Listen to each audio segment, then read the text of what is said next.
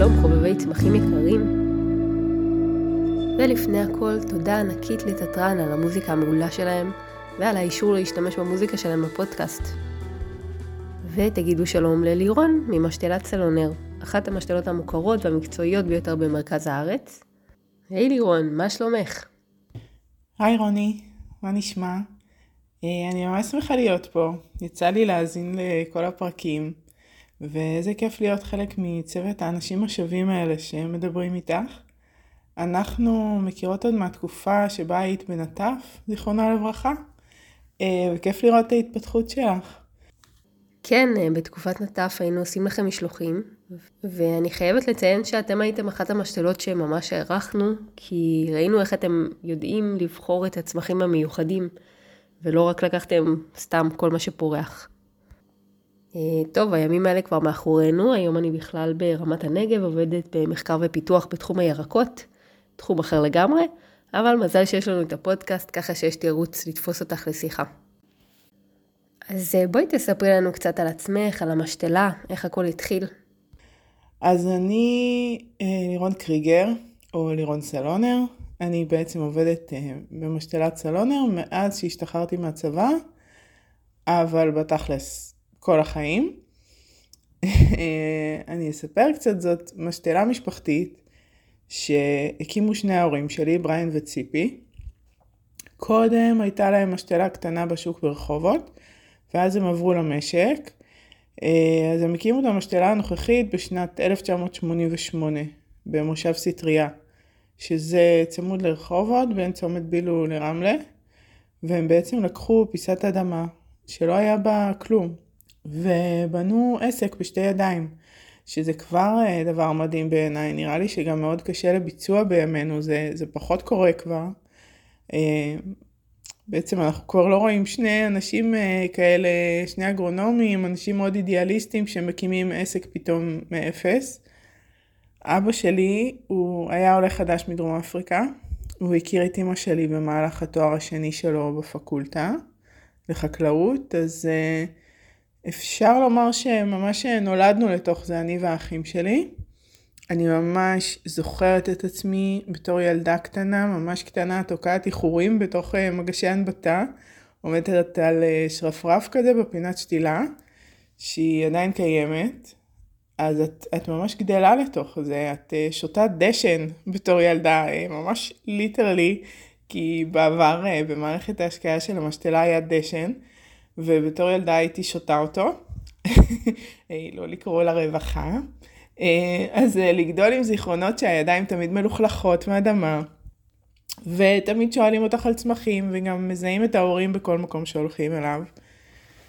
זאת עבודה מאוד תובענית. ההורים שלי גם עבדו שבתות במשך 30 שנה, אז זה מאוד הארדקור של להיות עצמאי ולעבוד בתחום של חקלאות. שהוא מאוד מושפע מעונתיות ומזג אוויר ומחירי המים. המזל שלנו, אני חושבת שזה באמת תחום שהוא גם מרפא. יש בו המון יופי ושמחה, ואת האפשרות לתת לאנשים איזושהי נחמה מסוימת בעזרת הצמחים והפרחים. אה, לתת מהידע שלנו שצברנו. אז אה, זה באמת פרייסלס. אה, שני האחים שלי גם עובדים במשתלה. ינאי האמצעי הוא המנהל בפועל של המשתלה, ואחראי על השירות לקוחות וכל השטח מכירה. הוא עושה הזמנות מסוימות אה, של צמחים וכלי שתילה, אבל תכלס הוא עושה הכל אה, מהכל, ויש לו לב ענק, באמת כל מי שבא למשתלה מכיר את ינאי. אה, ואביה הוא אחי הקטן, הוא בעצם עכשיו סיים דוקטורט בגידולי שדה. והוא אחראי על כל הצד הטכני, כל הייעוץ, הצד המקצועי, וככה עושה פה מהפכות ושינויים, ובא עם מלא מרץ, ושניהם בעצם הדור הבא של המנהלים של המשתלה. וזהו, יש אותי. אני הלכתי אחרי הצבא, אה, ואחרי הטיול הגדול, ללמוד אה, הנדסאות אה, אדריכלות נוף ברופין, מכללת רופין. אחרי הלימודים אה, אני עבדתי במקביל למשתלה בתור מתכננת צמחייה במשרד אדריכלות נוף עם דוד ערן, שהוא מגדולי אדריכלי הנוף שלנו בארץ, למדתי ממנו המון. וקצת גם תכננתי במשתלה במשך כמה שנים. ועכשיו אני עושה הרבה דברים במשתלה, אם זה לייעץ לקוחות, אה, להיות קופאית, שוזרת פרחים שצריך, אבל בגדול אני אחראית על כל התוכן והמידע. אם זה שלטים שיש אצלנו במשתלה, שנגיד לכל קבוצת צמחים יש שלט עם הסבר. ואז אה, יש גם שם לטיני ושם עברי והתנאים ש... שצמח צריך. יש לנו אה, דפי מידע ו... וכתבות ואתר אינטרנט אה, וכמובן גם לתחזק את הרשתות החברתיות. טוב, נשמע שכולכם יצאתם ממש טוב, אז רק נותר לנו לשאול איזה דשן שמו לכם במים. אבל ברצינות, ממש צריך להעביר לי תמונה בראש של איך זה לגדול ככה בין הצמחים, וזה נשמע קסום, ובאמת סחטיין על ההורים שלך ועליכם, זה, זה ממש מעורר השראה. אה, לגבי התפקיד שלך, לגבי הכתיבת תוכן לרשתות החברתיות, זה משהו די חדש, כן? זה, מניחה שלא היה תפקיד כזה בימים ש... שההורים שלך הקימו את העסק. אז אני אשמח שתספרי לנו קצת על זה, מה קצת מאחורי הקלעים, איך את בוחרת איזה תוכן לפרסם, איזה אתגרים יש בתפקיד הזה. לכתוב תוכן למשתלה זה בעצם גם לקרוא את השטח, לראות מה מעניין אנשים, אם אה, יש שאלות שחוזרות על עצמם מלקוחות, אז את גם אה, בעצם צריכה להיות מעורבת באיזשהו שירות לקוחות, או לשאול את הצוות מה קורה, מה מעניין אנשים, ובכלל לדבר הרבה על מה עושים בכל חודש. יש עניין עונתי של אה, לתזכר לקוחות מה שותלים ומה עושים בכל עונה. לפעמים אנחנו מרגישים שאנחנו קצת חוזרים על עצמנו, כי מה שנקרא, אנחנו את החומר יודעים, אבל בסופו של דבר אנשים תמיד רוצים לקבל תזכורת. זה גם לראות מה קורה בלוח השנה, נגיד יש חגים או משהו כזה, או כל מיני ימים מעניינים כמו יום איכות הסביבה, אז, אז לציין את זה, לכתוב על זה, והרבה פעמים פשוט לראות מה מעניין אותך או אותך ולכתוב על זה. אה, כי אם לא יהיה לך, לך או לך איזושהי תשוקה לדבר הזה, אז את לא יכולה לכתוב תוכן שהוא טוב. נגיד אה, עכשיו באמת פנו כמה אנשים ושאלו ספציפית השבוע על צמחים רעילים לבעלי חיים. וכל פעם אני אומרת שאני אעשה את זה וזה ברשימה שלי ו- וזה לא קורה. אז עכשיו החלטתי שאני מתיישבת ועושה את זה, אז צריך לעשות איזשהו, איזשהו ריסרצ', כאילו באמת רוב החומר יהיה באנגלית ברשת, רוב החומר המימן, ואז דווקא החלטנו לכתוב פוסט על צמחים שהם בטוחים לבעלי חיים, כי רעילים יש המון, ממש הרבה, וגם אה, כאילו, למה ללכת על השלילה? אז אה, זה נחמד שאפשר להוסיף חומר שהוא בעברית, שיהיה ברשת ויהיה אמין, ותמיד יש עוד מה ללמוד, בגלל זה אני מאוד אוהבת את התחום הזה. דבר נוסף שחשוב בניהול רשתות חברתיות, ונראה לי לא רק בתחום שלנו, זה לייצר קשר אישי עם לקוחות, או, או ספקים, או קולגות, אפילו סלבס, כאילו לתייג, אה, להגיב לפוסטים, ו, והרבה מהם פתאום עונים או משתפים, ואז זה ממש מגניב, ומן הסתם זה גם מגדיל את החשיפה.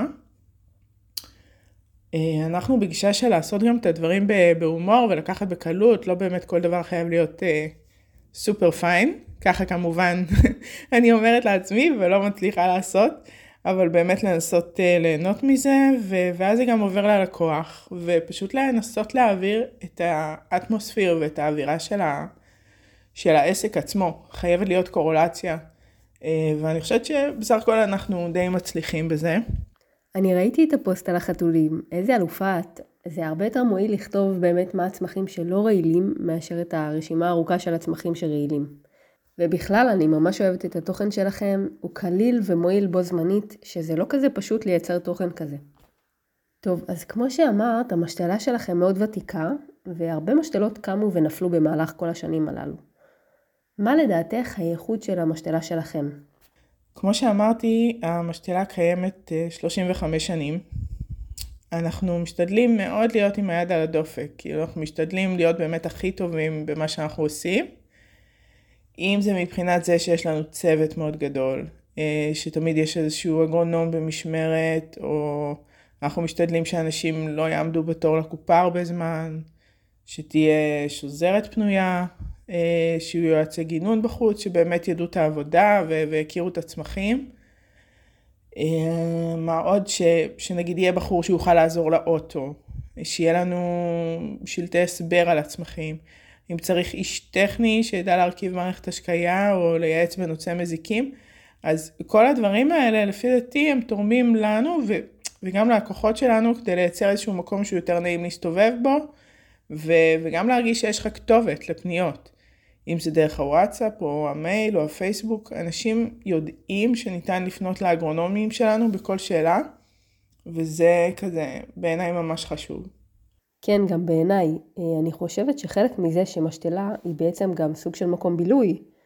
אז אה, הרמה השירותית הגבוהה שלכם ממש הופכת את החוויה של מי שבא למשתלה לחוויה נעימה ומעשירה אפילו.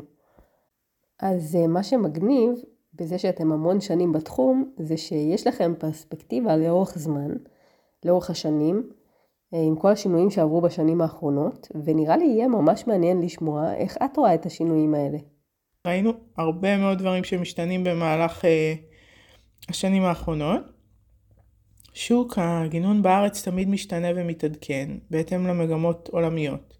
נגיד, אם בשנות ה-90 ראינו אופנות כמו לשתול אה, ברוש לימוני, ולעשות כל מיני צורות מצמחים גזומים, או לשתול גינות דקלים בצורה מאוד מסיבית, למי שזוכר היה מין טרנד אה, טרופי כזה. והיו גם כל מיני ספרים שהיו מאוד מאוד ספציפיים, נגיד היה איזה ספר על אה, צמחים אקזוטיים. אה, היו גם קטלוגים כמו העצים של גבעת ברנר והערערים של צמד.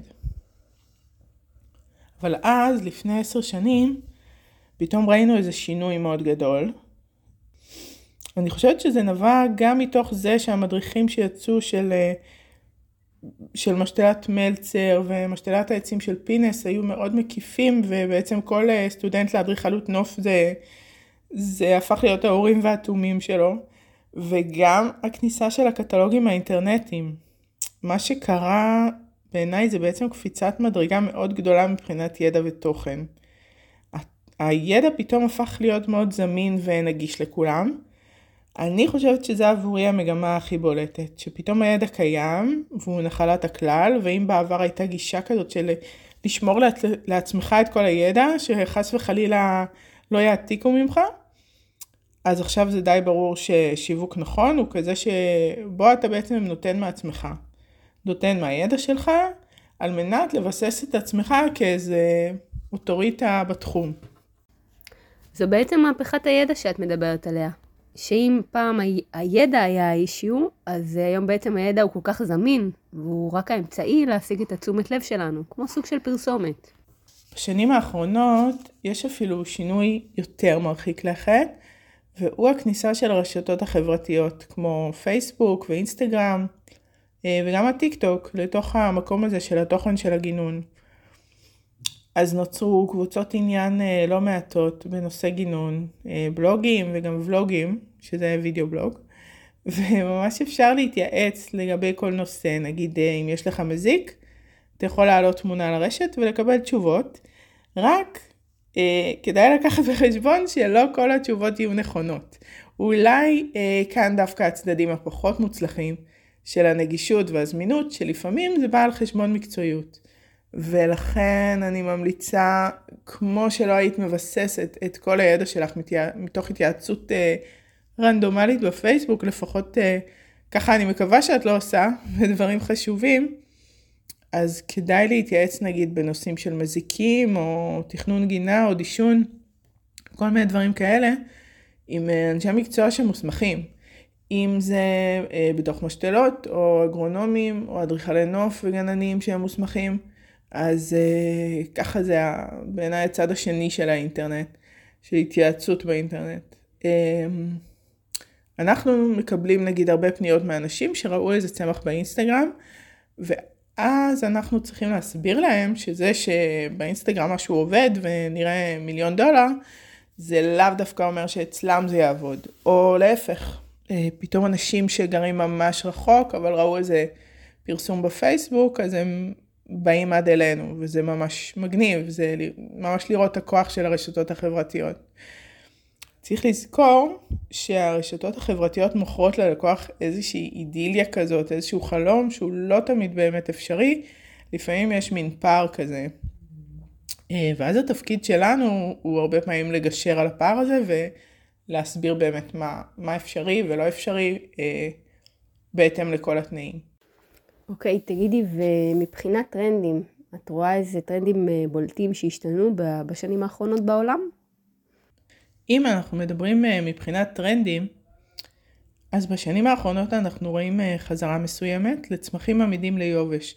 כמובן אה, סוקולנטים, שזה הפך להיות מילה מאוד מוכרת, שאם פעם הם היו מין section אה, נידח כזה בתוך חממת צמחי הגן שלנו, פתאום הם קיבלו כבוד ומחלקים אותם בחתונות, ולכל אחד יש איזשהו סוקולנט חמוד במרפסת, אה, ודווקא אותם הכי קל להרוג עם עודפי מים. וטרנד נוסף זה טרנד צמחי הבית, שמאז הקורונה התפוצץ בטירוף, כי אנשים היו בבית, ואז הם התחילו לאחר צמחים, ולהחליף ביניהם. שזה משהו שהוא כל כך מתאים לסבתות של פעם, לקטוף איזה צמח ולשים אותו במים. פתאום זה חוזר בגדול, כזה אנשים רוצים לייצר מין ג'ונגל אצלם בדירה, הם, הם רוצים לחזור לטבע והם כזה מפוצצים את הבית שלהם בצמחים. אה, אחד האשטגים הכי נפוצים בשנים האחרונות זה urban jungle, בעצם ג'ונגל עירוני. אה, ואז כתוצאה מזה, כל מיני צמחי בית זנוחים כאלה שבאמת אה, לא כזה היו ב front, פתאום עושים קאמבק כצמחים אופנתיים ומגניבים כמו מונסטרה, פילודנדרון, מגנית, ציפור גן עדן. יש גם הייפ סביב צמחים מגוונים. אה, ככל שהגיוון הוא יותר מיוחד ויותר נדיר, אז, אז גם הערך של הצמח עולה, והצמח יותר יקר, וזה יכול להגיע למאות ואלפי שקלים לצמח נדיר, אה, וזה ממש כבר אה, צמחי אספנים. זה כבר קשור לנושא שבשנים האחרונות שוק יבוא הצמחים בארץ די נפתח ליבוא עצמאי. אפשר יחסית בקלות להביא צמחים מבורסת הפרחים בהולנד, ואז הצרכן הישראלי פתאום נחשף לכל מיני צמחים שפחות הצליחו בארץ או שלא היו בעבר כמו אמ, קלדיום או קלטיה שהיא ממש, קלטיה זה ממש קטע בפני עצמה כי קלטיות זה קבוצת צמחים די מפונקת. קשה מאוד להחזיק קלטיה במצב טוב וחיונית אה, לאורך שנים רבות. אה, זה ממש הפך למין אתגר כזה של חובבי צמחי בית והיא גם מאוד יפה. העלים שלה מגוונים ומיוחדים, אז משתלות הגידול בארץ פתאום התחילו לגדל עוד זנים שלה. או נגיד אה, עוד זני בת שבע פתאום נכנסו למלאי. אה, אז אפשר לזקוף את זה בהחלט אה, לפתיחת השוק הבינלאומי.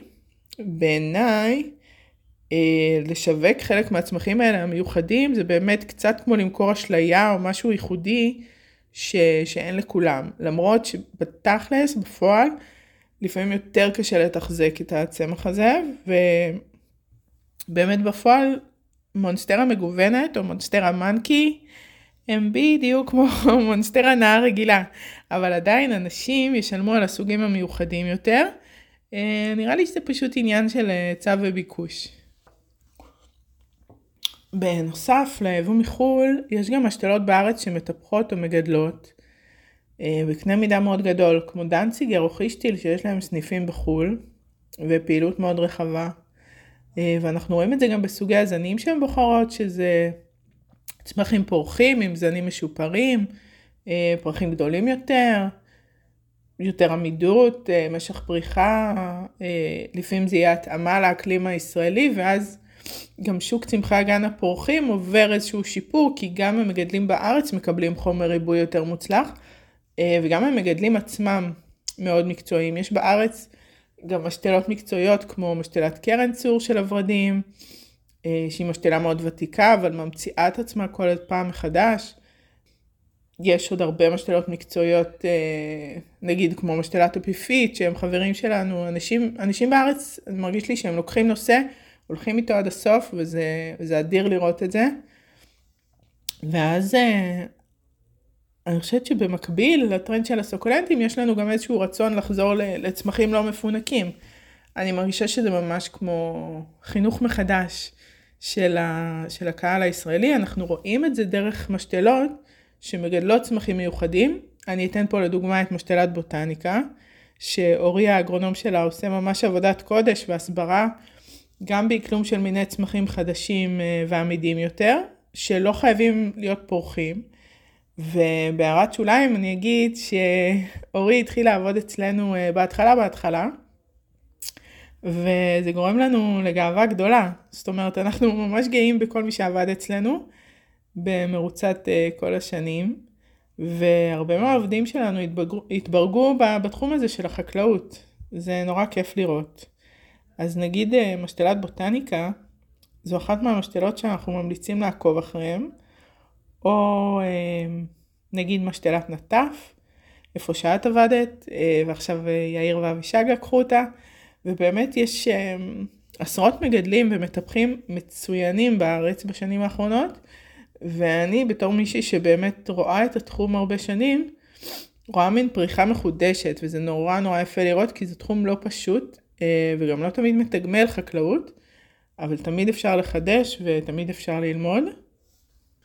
אני חושבת שבהמשך לנושא הצמחים חסכני המים, אנחנו רואים גם שמקבלי ההחלטות בגינון הציבורי לאט לאט יורדים בכמויות העונתיים שהם שותלים, ועוברים לצמחים יותר מקומיים, אה, אולי עם פחות תחזוקה. זה באמת מין אה, דור חדש של גננים ומתכנני נוף שמאוד רוצים ללמוד ולייצר גינות שהן גם אה, מקיימות. יש, יש מגמה חזקה מאוד של גינות מאכל קהילתיות ביישובים, ובכלל גם בערים צמחי מאכל הפכו למשהו מאוד נגיש לכולם, אם אנחנו מדברים על גידול לוחמניות ותותים.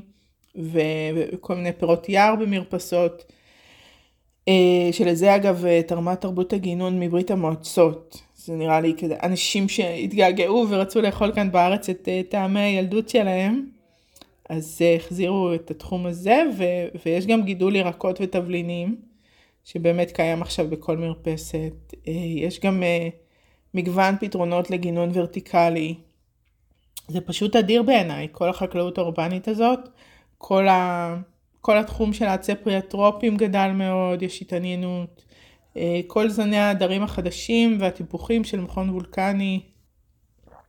אם אנחנו כבר מדברים על אה, צמחי מאכל, זה בעצם אולי לא קשור ישירות, אבל כל העולם אה, של המסעדנות בישראל ואנשים שמדברים על אוכל, בשלנים ובלוגרים, אנשי יין וחוקרים של אוכל, אז בשנים האחרונות הקימו סצנה ממש נפלאה של אוכל מקומי, שמשלבת מסורות אוכל מקומיות. אם זה מהמטבח הערבי, ואז אנחנו גם נדבר על ליקוט צמחי בר והכנסה שלהם לגינות, אם זה גידולים שמותאמים לאקלים הים תיכוני, חקלאות שהיא מקיימת, אה, שזה פרמקלצ'ר, בעצם כל העניין הזה של לדעת מאיפה האוכל שלך מגיע.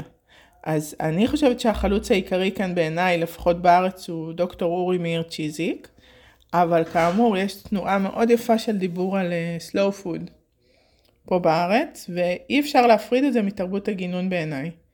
כמובן גם ההבנה שצמחים יכולים לרפא אותך. צמחי מרפא, רוקחות טבעית, אה, קוסמטיקה טבעית. זה ידע שהיה בעבר, אבל פתאום מונגש לנו אחרת, ואנשים מתחילים לדבר על זה וללמוד על זה. זה מדהים. כן, אני חושבת שזה בא כקונטרה לכל המרדף היומיומי הזה שאנחנו חיים בו. שאנחנו מבינים שזה לא עושה לנו טוב. והצמחים ממש יכולים לתת מענה לצורך הזה, רגע לעצור ולהיות מחובר למשהו יותר טבעי. אמ, בתחום של הפרחים הקטופים אנחנו רואים גם חזרה למשהו יותר טבעי ויש שני טרנדים עיקריים שאחד זה השימוש בפרחים מיובשים אם זה ממש לקחת ולייבש פרחים כמו עדעד או גיבסנית, אה, לבנדר או הליכריזום ואם זה להשתמש בענפים של שיחים כמו אקליפטוס, כותנה או קורטדריה וזה ממש הפך להיות משהו פופולרי לעיצוב. הדבר השני שהולך עכשיו זה פחות זרים כאלה מובנים כמו שהיינו רגילים בעבר לסידורים אה, מאוד מסודרים, אלא יותר ערבוביה של צבעים ושל סוגי פרחים, כמו מין אה, זר של כתבתי בשדה ל- ללא מאמץ. אז כמובן שזה כמו הטרנד של האיפור הטבעי ויש מאחורי זה מלא מאמץ, אבל גם את זה צריך לדעת לעשות. גם העטיפות של הפרחים והמתנות. כבר פחות הולכות למקום של ניילון ונוצץ, אלא יותר אה, שימוש בנייר ממוחזר. נייר חום, יש דפים שמעוצבים בסגנון של נייר עיתון, רפיה, נצרים, אז זה גם הולך בעצם לאותו כיוון יותר טבעי. עכשיו יש מין מגמה, אני לא אקרא לה טרנד, כי אני רוצה להאמין שהיא לא תיעלם בקרוב, וזה שגיל המגננים ירד. אנחנו רואים גם אנשים צעירים במשתלה, אנשים בני 20 פלוס, גם בני נוער, וזה מאוד משמח. האמת שזה מרגיש לי כאילו כל מי שהתעניין בגינון היה מבוגר, ועכשיו זה ממש לא ככה, וזה כיף. זה כמובן אה, קשור להתחזקות של הרשתות החברתיות, פתאום נגיד רואים כל מיני רילס עם שירים על צמחים, או יש קטע חזק של קעקועים בוטניים שזה מהמם. כל הנושא של ה home styling, מלא accessories לצמחים, שזה כמו אה, מקרמה או מתלים מיוחדים, זה גם משהו שנכנס עם הדור הצעיר יותר. אה, למרות שמקרמה זה, זה גם של סבתות משנות ה-70, אבל אמרנו ש, שהכל חוזר בסוף. אז זה דור שהוא גם מאוד אינסטנט, אז בעצם זה שאנחנו מכריחים אותם במרכאות לצאת מהמסך ולבוא לקבל את כל החוויה, אה, אני חושבת שזה דווקא משהו שהוא ייחודי למשתלות. זאת אומרת, צריך להרגיש את זה, צריך לראות את הצמחים, אתה צריך לבוא, כאילו, אתה יכול לקנות באינטרנט, אבל זה לא יהיה אותו הדבר באמת. ואני רוצה להגיד רגע משהו על הצעירים, שזה לא הדור של פעם, שעושה את הדברים כי לא נעים לו. אה, אוי, אני אביא מתנה כי זה לא נעים, או אני אטפח את הגינח כי חס וחלילה שלא יהיה מוזנח. אה, מה יחשבו עליי ומה יגידו עליי. אלא זה, זה דור שעושה כי נעים לו, וכי זה מפתח אותו ומקדם אותו, ואני מתה על הדור הזה. אני חושבת שיש לנו מלא רעיונות, ודווקא יש עתיד אם ילמדו יותר uh, חקלאות בבתי ספר וישקיעו בתכנים ומורים. Uh, העתיד של הצעירים בארץ הזו יהיה אפילו יותר מוצלח. Um, אגב, יש גם טרנדים uh, ממש לא מגניבים. כמו נגיד אה, הדשא הסינתטי שנכנס בשנים האחרונות, וזה א', בעיניי לא כל כך יפה, וב', מחמם מאוד את כל הסביבה. זה נכון שדשא רגיל צורך מים, אבל אה, גם אפשר להשקות בחוכמה ובמידה, ואז זה לא צריכת מים כזאת משוגעת. ואם מישהו לא רוצה את התחזוקה שיש לדשא רגיל, אז אפשר לשים כל מיני אה, צמחי כיסוי אבני מדרך, חיפוי קרקע נגיד של שבבי עץ. כלומר, יש פתרונות יותר אקולוגיים מאשר לפרוס שטיח פלסטיק אצלך בגינה בשיא החום. טוב, אה, דיברנו המון על טרנדים שחזרו מפעם או השתנו לגמרי, ורציתי לשאול אותך, האם את יודעת איך נוצרים הטרנדים האלה בכלל? מי בעצם קובע אותם? זה המשתלות שמשווקות צמח חדש, ואז נוצר סביבו איזה הייפ? או שהלקוחות, דרך הרשתות החברתיות, נדלקים על איזה משהו והוא נהיה ויראלי. זאת שאלה ממש טובה מי קובע את הטרנד. אה, הרשתות היצר... החברתיות או היצרנים בעצם. אז אה, זה גם וגם. לפעמים יש מין אה, מצבים של פרסום צמח או מוצר שהוא היה בעבר ופתאום הוא גורר התלהבות מחודשת ו... ודווקא כשאנשים פרטיים ממליצים על משהו אחד לשני בקבוצות בפייסבוק או אפילו ככה בשיחות סלון או גן שעשועים ואין איזה עבודת שיווק מאוד uh, מעוקצעת, זה לא ממומן או משהו, אז זה עובד יותר טוב. ואז אנחנו רואים גם ביקוש בשטח. חלק מהטרנדים האלה הם חלק ממגמות עולמיות אה, רחבות יותר. כמו נגיד אה, תנועות של האטה, או תנועות של העצמה, של חיבור למקורות, ומצד שני יש גם עניין של מיתוג והשתייכות לקבוצה מסוימת. ואז אה, אנחנו נראה אנשים שרוצים להיות יותר מסוגלים לגדל בעצמם. אנשים שהפכו לאספנים של צמחים מסוימים כי רוצים להשתייך ולבדל את עצמם. אני חושבת שבסופו של דבר אנשים רוצים להרגיש חלק ממשהו. ומצד שני הם רוצים להרגיש מיוחדים. שיש להם דברים יפים בבית, שהם הצליחו לעצב את הבית בעצמם, ש... שהצליחו לגדל בעצמם אוכל, זה, זה ממש כמו שם הפודקאסט. צמחים DIY זה, זה ממש זה. הטרנד של ה-DIY הוא סופר חזק בשנים האחרונות, DIY זה do it yourself, וזה כי יש לנו את הצורך הזה.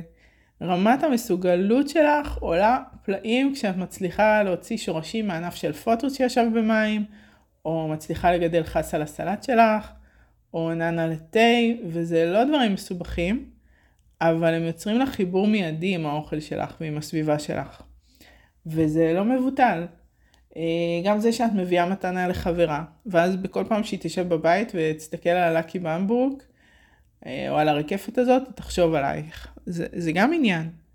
אז לשאלתך, גם המשווקים קלטו את הערך המוסף, המוסף הזה ורוכבים על זה, אבל אה, בפועל, לפי דעתי, זה רצון שמגיע מתוך הלקוחות ו- ומתוך השטח. אני שמתי לב שתחושת המסוגלות זה הרבה פעמים יותר מספק מלקנות משהו חדש. בדיוק כמו שאת אומרת. כשאת מייצרת עבור עצמך או עבור חברה, יש בזה ערך מוסף ממש גבוה, ועכשיו בעידן של השפע, שכל דבר כמעט זמין וזול ואפשר פשוט לקנות מוצר מוכן. אז כן, העניין הזה של לייחר ולגדל צמחים בעצמך, זה משהו שאני ממליצה לכל אחד, ומי שכבר עושה את זה יודע גם שזה ממש ממכר בקטע בריא. ותמשיכו. טוב, לקראת סיום, אה, יש לך איזה מסר או טיפים, איזושהי המלצה למאזינים, חובבי הצמחים? אז uh, למי מהמאזינים שרוצה להתמקצע יותר, אלה ההמלצות שלי. דבר ראשון, לקרוא. באמת, הכל פתוח והכל קיים. יש חומר גם בעברית וגם בשפות אחרות. אז אם יש צמח שמעניין אתכם, אה, מומלץ לחפש את שמו. אני ממליצה בלטינית, וככה לקבל תמונות או מידע שהוא יותר אמין. אלא אם כן זה צמח בר שהוא ארץ ישראלי, ואז אנחנו נחפש בעברית. יש גם אה, קטלוגים אינטרנטיים לכל המשתלות כמעט, ורשימות צמחייה, נגיד כמו האתר של סימה קאגן, שהיא גם אה, בת סטריה, שכנה שלנו, והיא מאקלמת צמחים, ו... ונגיד יש לה אתר נהדר.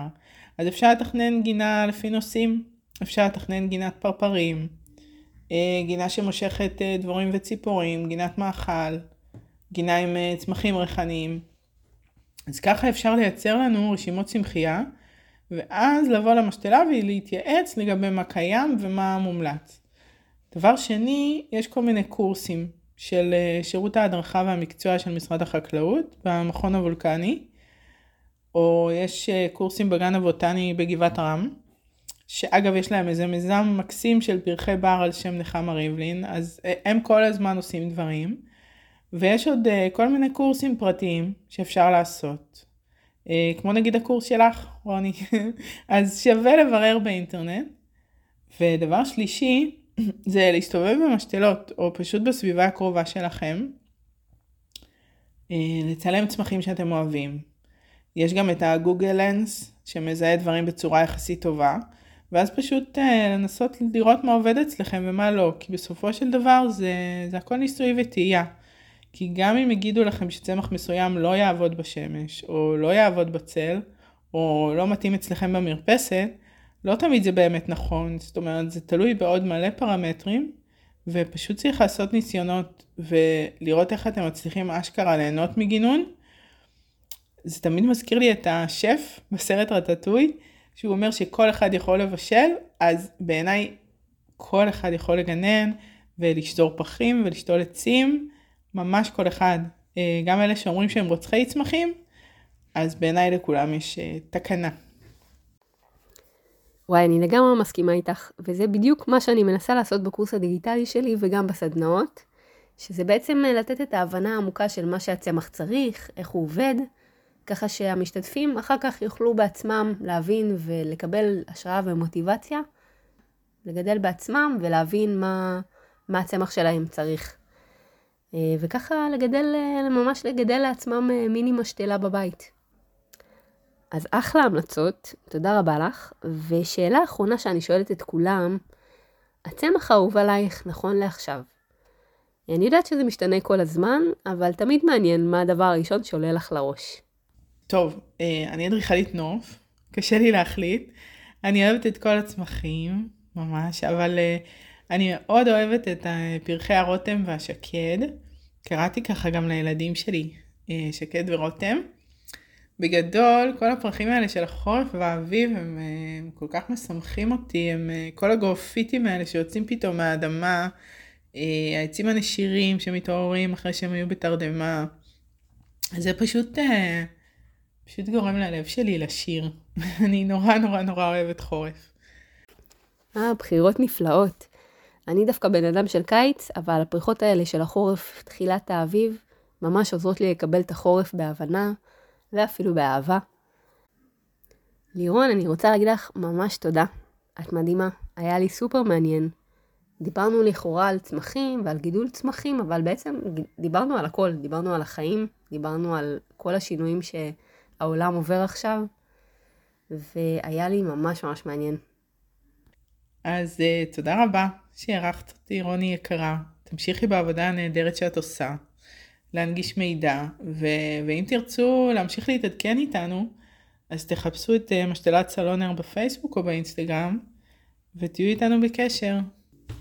תודה רבה לכם המאזינים, חובבי הצמחים, ותודה ענקית לתתרן על המוזיקה האדירה שלהם. יאללה ביי.